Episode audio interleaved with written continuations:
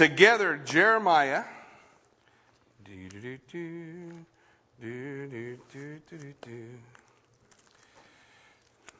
Jeremiah chapter 8, verse 4. Jeremiah chapter 8, verse 4. Jeremiah continuing to bring word to the southern kingdom, Judah, the one that at least followed God some of the time, but at this time for Judah, they're kind of out of, off track, off kilter. Anybody ever been off kilter in their walk with the Lord?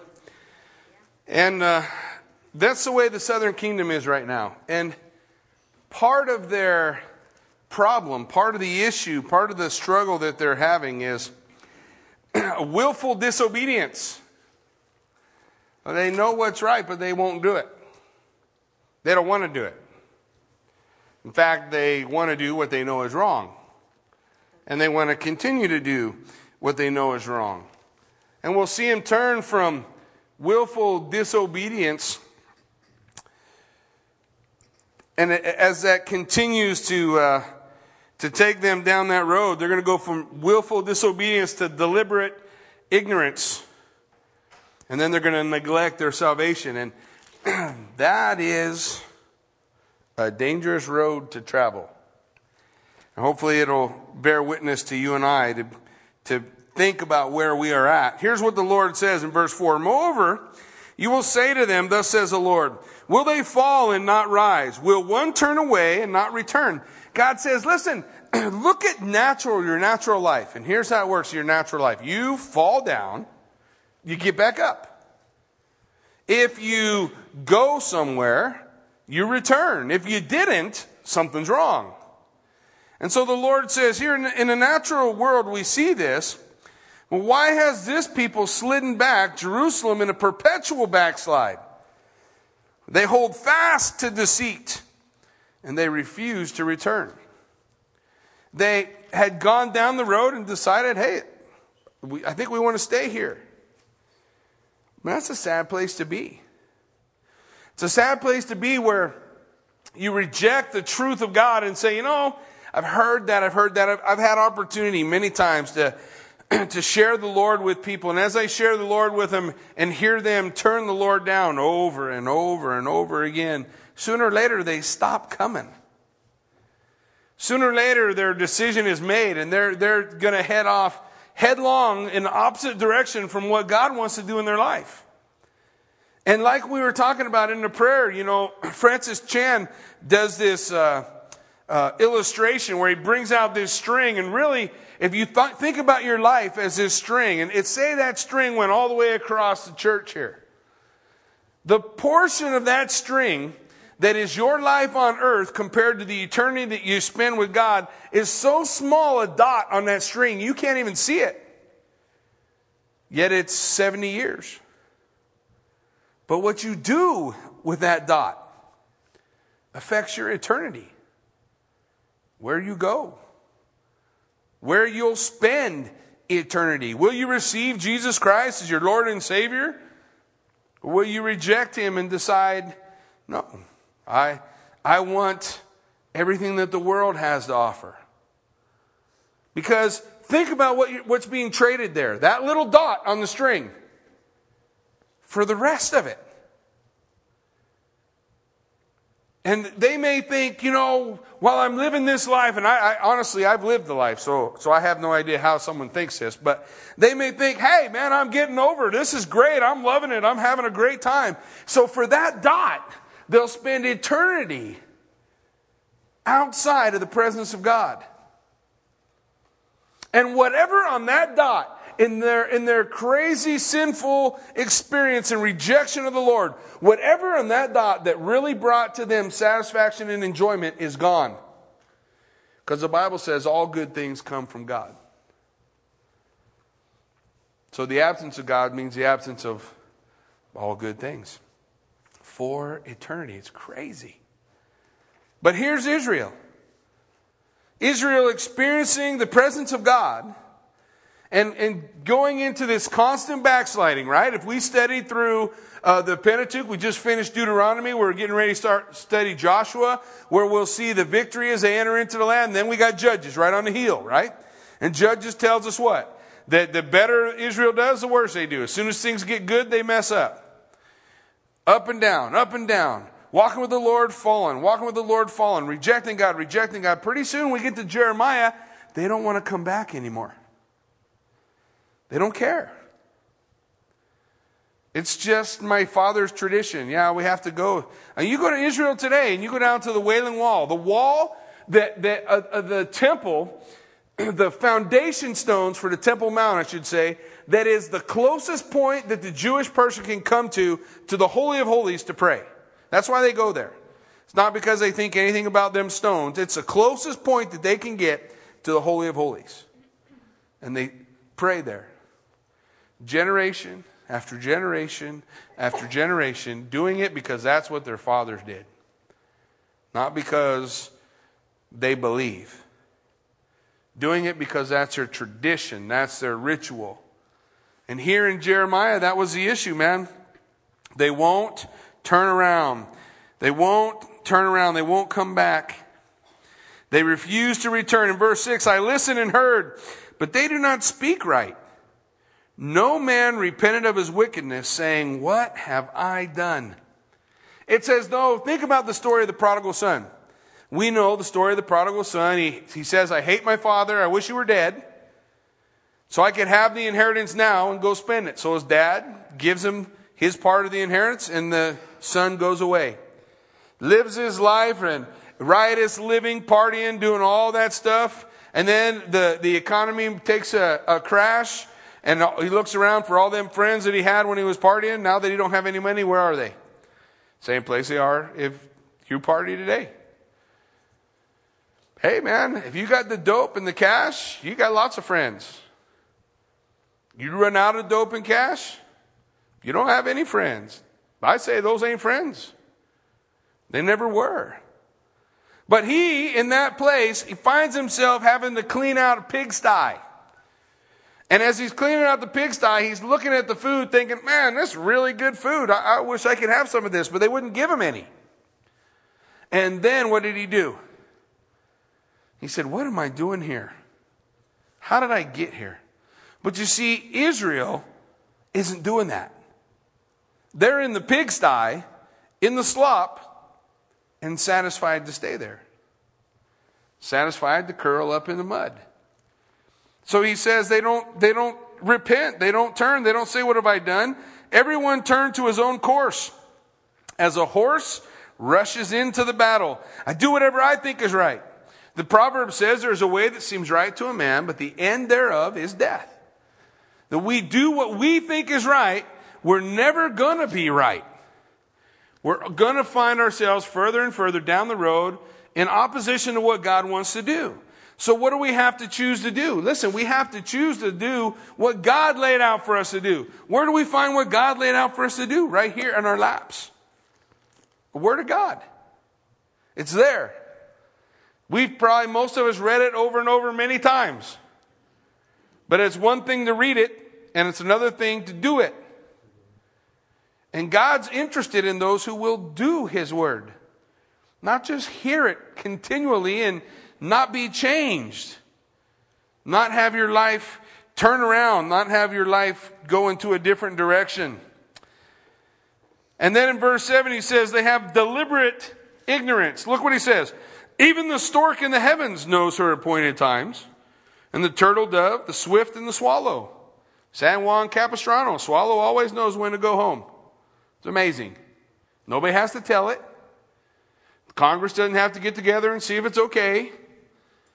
Nobody has to say, oh, you know, somebody needs to set the alarm for the swallows.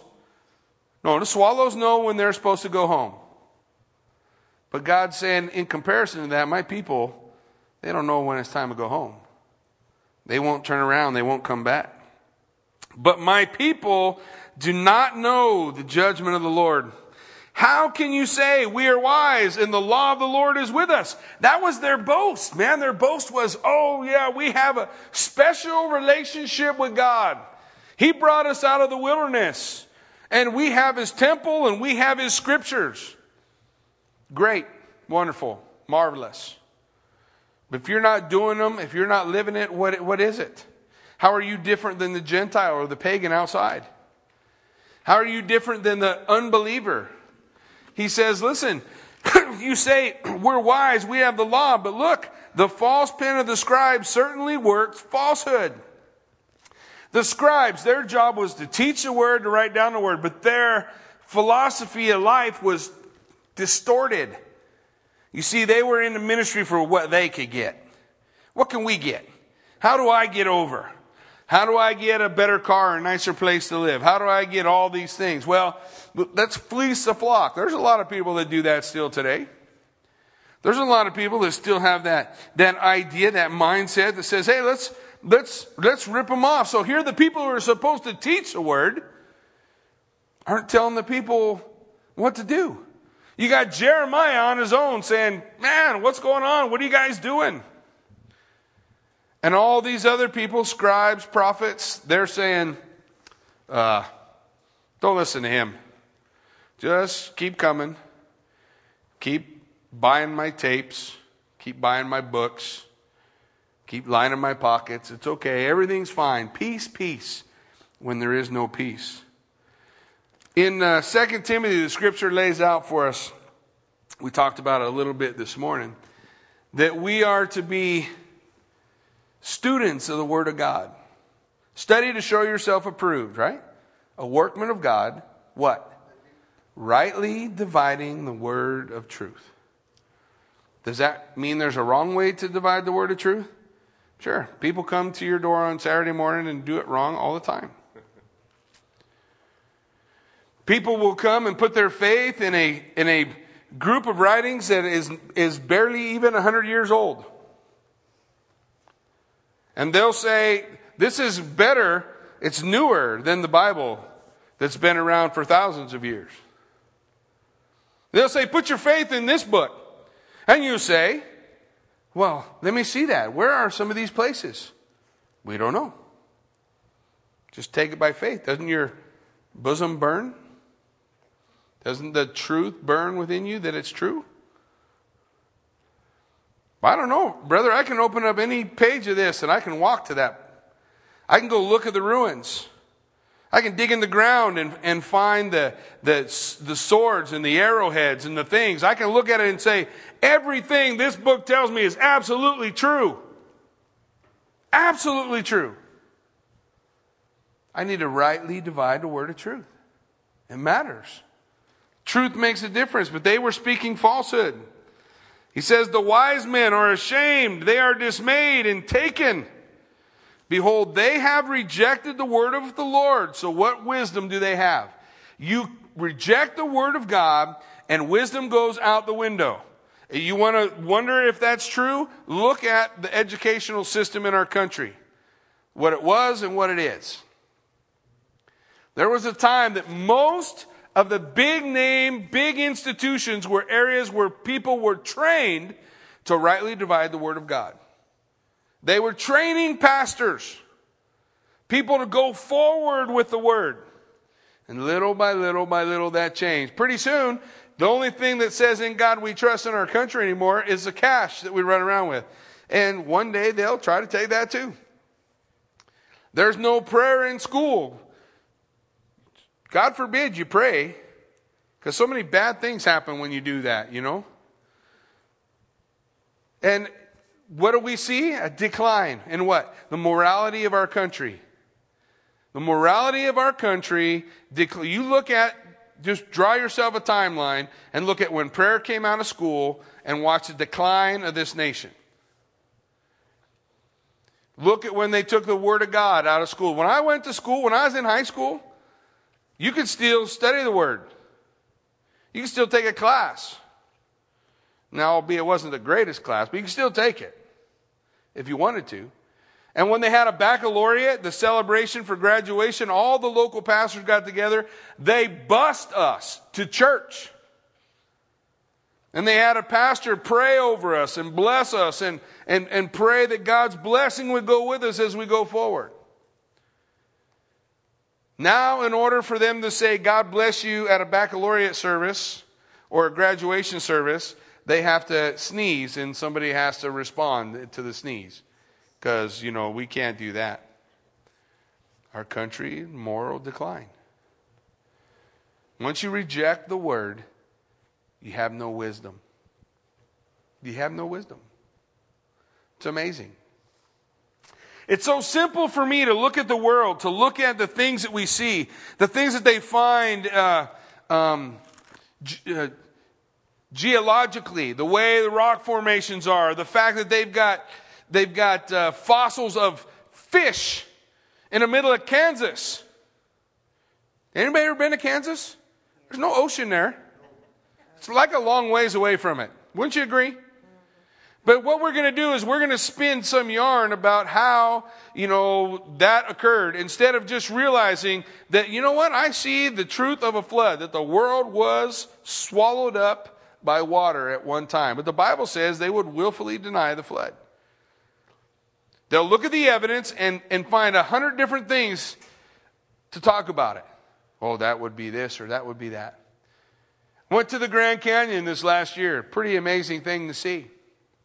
I'm at the Grand Canyon, and of course, anybody who talked to the Grand Canyon, this took 700 bazillion years. This, this drop of water falling off of the, the tree here, and it kept hitting in the same spot, and eventually made this big giant hole. Uh, that's a little ridiculous, but that's how their argument sounds to me. Sound, actually, it sounds like Charlie Brown. More, more, more, more, more. And then you go to Mount St. Helens. And you watch Mount St. Helens, where in seconds a mini Grand Canyon was formed, caused by a explosion and the eruption in Mount St. Helens. In an instant, it's done. That took billions of years water just dripping. Maybe it was formed in a flood when the fountains of the earth opened up. Fountains of the earth, like volcanoes, and they erupted, and we had this cataclysmic event where the world was flooded. But they throw out the Bible, they throw out the truth, they throw it out, and they throw out wisdom at the same time. So he says in verse 10 So therefore I will give their wives to others, and their fields to those who will inherit them, because from the least even to the greatest, everyone is given the covetousness, from the prophet even to the priest. Everyone deals falsely. Everyone is given to covetousness. Everyone is covetous. They want what their neighbor has. Oh, in the United States, we call that keeping up with the Joneses. That way it doesn't sound so bad. Sorry, Joneses. I don't think we could keep up with you guys anyway. but that's the idea. We, we paint it, we make it look nice, but the reality is everyone is covetous. From the prophet even to the priest, everyone deals falsely. Again, the prophets, the priests, the leaders, the teachers, out for cash and not out for the truth. So what were they telling the people? For they have healed the hurt of my daughter of my, the daughter of my people slightly, saying, Peace, peace, when there is no peace. That's the second time we've read that same phrase. Bringing that false message, peace, peace, when there is no peace. There was no peace. Babylon was on their way. Jeremiah is trying to tell the people what they need to do, and everybody else is saying, Not Jeremiah, don't listen to him. Everything's going on like it always has. It's all going to work out. But that wasn't the case. Were they ashamed when they had committed abomination? No, they were not at all ashamed, nor did they know how to blush. Therefore, they shall fall among those who fall. In the time of their punishment, they will be cast down, says the Lord. Listen, they were sinning with a high hand. The scripture calls it willful sin. There's no sacrifice for willful sin. There was no sacrifice. The Old Testament for a willful sin. That for someone who choose, I know what to do, I'm not going to do it. I know this is wrong, I know this is sin, I'm going to do it anyway. Willful sin. there was no sacrifice. It's called sinning with a high hand. It's like rejection of God. It's a hand that says, God, I don't care what you say. I'm going to do what I want to do. And he says here, they don't even know how to blush. They don't know how to be ashamed. think about Palm Springs every time I read that. I think about the gay pride parades where if you and I got together and we had a straight day parade, I don't think they'd let us, but if we did, we wouldn't be doing the things they're doing. We wouldn't be behaving toward our spouse. We wouldn't be behaving toward our wife. We wouldn't be behaving toward our family the way they behave to one another because they're not ashamed. Neither do they know how to blush anymore. They don't care. They choose willful disobedience away from what God wants to do. The Lord says their time of punishment will come. I will surely consume them, says the Lord. No grapes will be on the vine, no figs in the fig tree, and the leaf will fade, and the things I have given them will pass away from them. So why do we sit still? Assemble yourselves and let us enter the fortified cities. See, they're putting their hope. Well, let's not sit out here. We'll go get in the big city because the city will take care of us. Or, or you know, we got a, a pretty studly uh, military, and they'll always be able to, to whoop whoever's coming. Uh, the Lord says not to put your faith and hope in all those things. Let us be silent there, they say, for the Lord our God has put us to silence and given us water of gall to drink because we have sinned against the Lord. And so we looked for peace, but no good came. And for a time of health, there was trouble. Really, it's our own fault as human beings because God knows what we tend to win a fight, and that is we draw closer to God the harder times are. We want peace. But really, look at the life of Moses. I used to think about retirement. You know, it's kind of a pipe dream. For me, it's a pipe dream. It's kind of a pipe dream, but I think about it once in a while. You know, that time when I could take my ease pick up my feet and say, My work on earth is done. Yeah, you know when Moses got to say that? The day he died. That was it. Prior to that, God's like, Hey, Mo, come on, brother, we got stuff to do. He's 120 years old, couldn't catch a break. What did he know? He knew that his everything he needed was found when he was serving the Lord, when he was doing what God called him to do. That was he was there for. How much of that life is it? Just that little speck, right? What does it affect? All of it. All of eternity. We're laying up treasures in heaven, aren't we? Yeah, we, we need to get cracking. We need to be busy. We need to be moving. The snorting of his horses was heard from Dan. That's the horses of Babylon coming down. The whole land trembled at the sound of the neighing of his strong ones, for they have come and devoured the land and all that is in it, the city and those who dwell in it. So here they come. Dan was the north. Okay, that's the furthest north you can go. They've already been conquered. Now they're coming to the south. They can hear the horses. For behold, I will send serpents among you, vipers which cannot be charmed, and they will bite you, says the Lord. That sound familiar? It's a story in the book of Numbers, right? Children of Israel complaining against the Lord, complaining, and the Lord sent fiery serpents. And those fiery serpents went around and started biting people, and people were dying. And Moses calls out on the Lord, Lord, what's going on? What do we need to do? Uh, that just doesn't sound like a cool time to me. I'm not a big fan of snakes, and especially if snakes are everywhere and people are getting bit. Sounds like a nightmare. I've had a couple nightmares like that before. So he calls out to the Lord, and the Lord says, I want you to take a serpent and affix it to a brass pole and raise it up in the midst of the camp, and you tell everyone if they'll look to the brass serpent on the pole, brass speaking of judgment, serpent speaking of sin, sin being judged, hanging on a, a pole, rod, a tree, sin judged, you look at it and they'll be healed. And Jesus came and said in John chapter 3 just as a serpent was raised up in the wilderness, so the Son of Man will be raised up. And if I am raised up, I will draw all men to myself, bringing all men to him. Well, Jeremiah says, I would comfort myself in sorrow. My heart is faint within me. Listen, the voice of the cry, of the daughter of my people from a far country. Is not the Lord in Zion? Is not her king in her? No. God left and you didn't know it. Isn't that sad? I mean, look at the, the leaders, people who started well and didn't finish well, like Saul, King Saul. King Saul at one time was anointed with the Holy Spirit.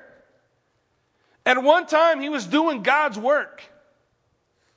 And then the scripture says that the Holy Spirit was taken from him and he didn't know. It's just gone. And the anointing was laid upon David. Thankfully, today, the Holy Spirit is on the entire body of Christ. And not just on the servants of God for the time that God's called them. It's a little bit different situation for the in, in the New Testament, but what do we see? They're saying, Isn't the Lord here? Lord, where are you? Listen, the Lord has already told them, call on them other gods you've been praying to. Call on those other gods you've been worshiping. Call on those other things where your trust is really at. And that's a challenge for me. Because let's face it, we live in a land of plenty. If I don't have milk, I don't have to pray, Lord, really need milk. God, I need you to meet my needs. What do I do? I go down to the store, buy another gallon of milk. I'm usually irritated because Joe probably poured six 32 ounce glasses of milk, took two drinks, and dumped that out in the sink. But I know I've been to places where that they're hours from the nearest store, they don't have a car and they don't have any money. And when they're out of milk or out of food, they pray. Where's my trust really? Is my trust really in the Lord? Do I really trust in Him? I know verbally, I, I, I understand, I, I believe, but the circumstances of my life don't always require that I have to live trusting. So I have to ask myself, am I trusting? Or am I trusting in the pocketbook? Or am I trusting in the bank account? Or am I trusting in my ability to to plan for the future so I have enough money for then. Who's to say that's even here? There's been a generation that woke up and it was all gone. There was nothing. They could go to the bank and say, Yeah, but I gave you my money. Sorry. It's not here, nor is it coming back. Where is our trust really? Is our trust really in the Lord? Do we really put our faith in Him? That's how we want to live. Why have they provoked me to anger, the Lord says, with their carved images and foreign idols? Verse 20 is the saddest verse in the entire Bible. The harvest is past, the summer is ended, and we are not saved. That's sad. I don't want that verse being read over me ever. The idea is, listen, we, we had the first harvest and it wasn't so good, so we were looking forward to the summer harvest. But there was no summer harvest. There's no harvest at all. There's nothing. It's all gone. And we're not saved. God promised his people in his word trust in me. You work six days, take the seventh day off. You work the land for six years, take the seventh year off. And on that sixth year, I'll give you double. You give the land a rest and you live your life just obeying me, just follow me. And the people never did it. For 490 years, they never did it. We come to the New Testament, praise God, Jesus says, I am the Sabbath rest. Where do I find my rest? In the six days on, one day off, or in Jesus Christ? I find it in Jesus Christ today. But what other ways am I disobeying God? What other simple ways is God speaking to my heart saying, Jackie, this is how I want you to live your life. This is how I want you to walk. This is the just simple things. We don't have to get into the complex. We don't have to get complex with the Word of God before we find areas where we're being disobedient.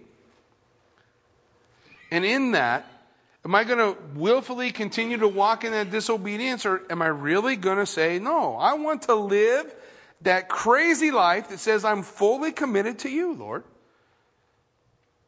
Whatever you, whatever you got laid out for me, however it looks, I want to follow Him. Live my life for Him, totally, completely given.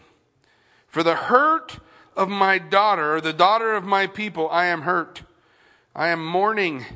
Astonishment has taken hold of me. Jeremiah, called the weeping prophet, says, Whatever happens to these people happens to me. Whatever happens to our nations happening to us. We can detach ourselves and say, you know, yeah, that's not me. But it's us. It's us. Because we couldn't get here where we are today if the church was doing what the church was supposed to do. If the church is being who she's supposed to be. But I can't be forward looking and spend all my time looking backwards, right? Jesus said, if you put your hand to the plow, no man putting his hand to the plow and looking back is fit for the kingdom of God. So I can't look back. What did Paul say? Forgetting those things which lie behind, I press on. I press forward toward who? Lord Jesus Christ. So what's that mean? What am I going to do now? I can't cry over spilt milk. So what do I do now? I need to live my life for Jesus. Listen, look at the world. If you think we should wait longer and I'll live for Jesus next year, you're crazy. The world is sideways, man. Oh, it's always been sideways. Man, I've been around a long time. There's definitely some things I don't remember. My whole life, I don't remember very many tidal waves. I can think of two right off the top of my head right now, and that's recent history. There have been a lot of earthquakes, but there ain't never been one like we just had. The Bible says there will be wars and rumors of wars, earthquakes in various places, famine, pestilence, natural disasters. The end is not yet. It is the beginning of birth pains. It's definitely no time to be playing around with do I believe? Am I committed to the Lord? Remember the little speck and that big string? We're in the little speck. What we do now echoes in eternity. We want to live our life for what God is calling us to. Being who God has called us to. In verse 22, there's no balm in Gilead. There's no physician there. Why then is there no recovery for the health of the daughter of my people? There's no medicine we can take. There's no doctor to go to. Nobody can heal this, this hurt that is ailing us. The only thing that heals what's ailing us, what's ailing our country, what's ailing the world is a revival pouring out of God's Spirit upon God's people to affect the world around them.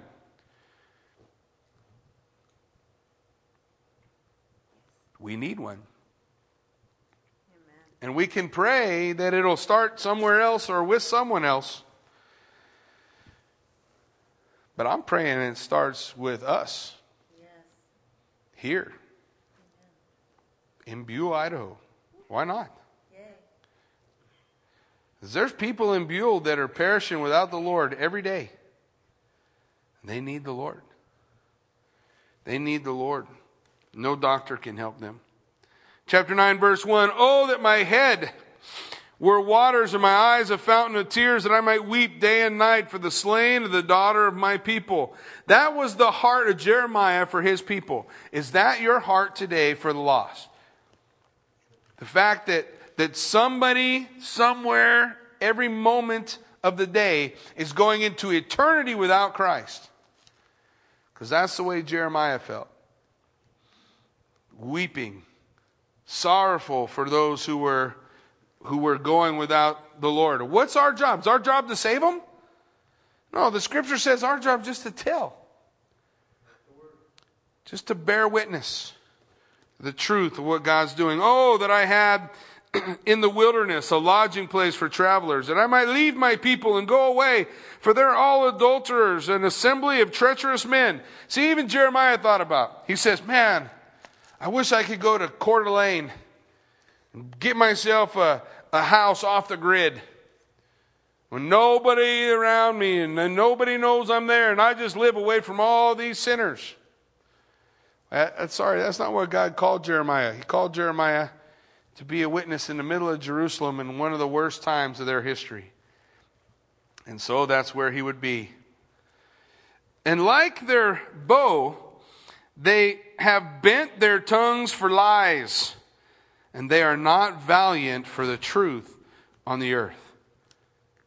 And it's like, it's like reading a, a, a concept about the world we live in. You go to school today and they'll tell you that there's no such thing as absolute truth. Funny thing is, that's an absolute statement. So to accept that statement would be to believe in itself that there's absolute truth. Professing themselves to be wise, they become as fools. They reject the truth. They throw the truth out. For they proceed from evil to evil, and they do not know me, says the Lord. Everyone, take heed to his neighbor, and do not trust any brother, for every brother will utterly supplant. Literally, it means every brother is a Jacob. And every neighbor will walk with slanderers, gossipers. Everyone will deceive his neighbor and will not speak the truth. They have taught their tongue to speak lies, and they weary themselves to commit iniquity. It sounds like he was at the Democratic and the Republican convention last time they got together. Because none of them people can tell the truth. I don't care who they are. They are all a pack of liars. Don't intend to do anything they say, and then they want to know why nobody shows up to vote. Well, I don't know. Could be because I can't have any idea who to vote for. You lied so much you believe what you're saying. This is the way it was in Israel. Therefore, thus says the Lord Behold, I will refine them and try them. For how shall I deal with the daughter of my people? There's going to be consequences. Y'all saw what God did to Sodom and Gomorrah, right? The sin of Sodom and Gomorrah was not homosexuality. Homosexuality was the effect of the sin of Sodom and Gomorrah. The sin of Sodom and Gomorrah was that they had the abundance of money, the abundance of time, they were idle, and they did not care for the poor. Somewhere, somebody's got to give account for living in the richest country of the nation and letting children starve around the world with silos full of grain. Meanwhile, spending $800 billion for a plane. And it don't even cost a fraction of that to feed them kids. Not even a fraction. And that guy, the first pilot that takes the plane's not going to crash the dumb thing anyway. And then they're going to shoot missiles that cost a couple million dollars to blow up the plane that crashed so nobody finds the stuff that's on the plane that crashed that they paid $800 billion for. But we let the world starve. That's not okay. God says He cares about the fatherless, the widow, the weak, the alien. We've been given a lot as a nation. But we, to me, we sound just like Israel, just like what we're reading about, to me. There's consequences to be had. The tongue is an arrow shot out, it's a weapon, it speaks deceit. The people have truth decay. One speaks peaceably to his neighbor with his mouth, but in his heart he lies in wait. Shall I not punish them for these things, says the Lord? Shall I not avenge myself on such a nation as this? I will take up a weeping and a wailing for the mountains and for the dwelling places of the wilderness, a lamentation because they are burned up, so that no one can pass through. Nor can men hear the voice of the cattle.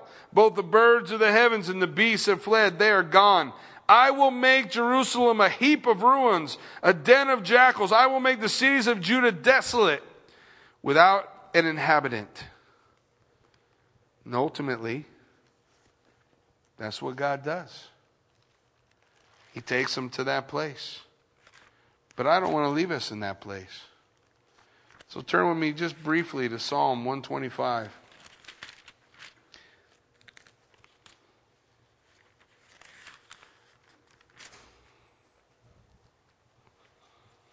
And just uh, as we go into a time of prayer, I just want you to meditate, Selah, on this first verse of Psalm 125. Those who trust in the Lord are like Mount Zion which cannot be moved, but abides forever. Those who trust in the Lord shall stand and not be moved. Let's pray. Father, we come to you this evening, Lord Jesus, and God, we just ask, as we just have a time of open prayer right now, just seeking your face, God, just coming before you, Lord, we pray, God we would be convicted to the point, Lord, that we would not just be satisfied with going through the motions. We can all improve. We can all make changes. We can all do something different. We can all be more committed. We can all repent of that which holds us back and live our lives wide open for you. Lord, I pray, God, by the power of your Spirit, as we study Jeremiah, as we see the similarities between his nation and ours, Lord, may we not wonder why we're not in prophecy. For we're only legends in our own minds.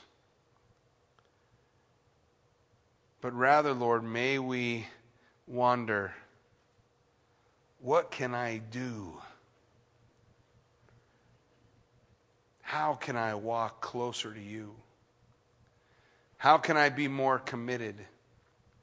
How can I not be just another liar in a den of thieves?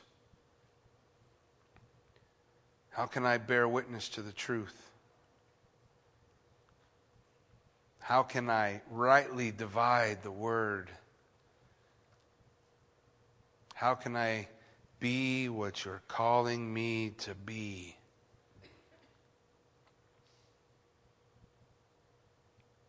We don't need to be weak except in ourselves that we might be strong in Him. For when I am weak, then He is strong. We don't need to glory in our victories. For Paul said he would glory in his affliction. Lord, we pray, God, that you would just revive us again. Give us opportunity to make our dot, our small little fraction of life that we spend here on this earth, count. That we make it count for eternity, that we lay up treasures in heaven because that's what you call us to.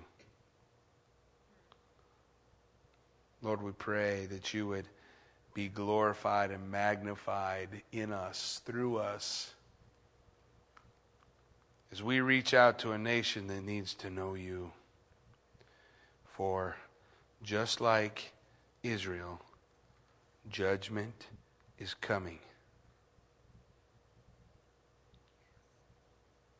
Hearts need to be turned to you. May we be tools fit for use in the Master's hand.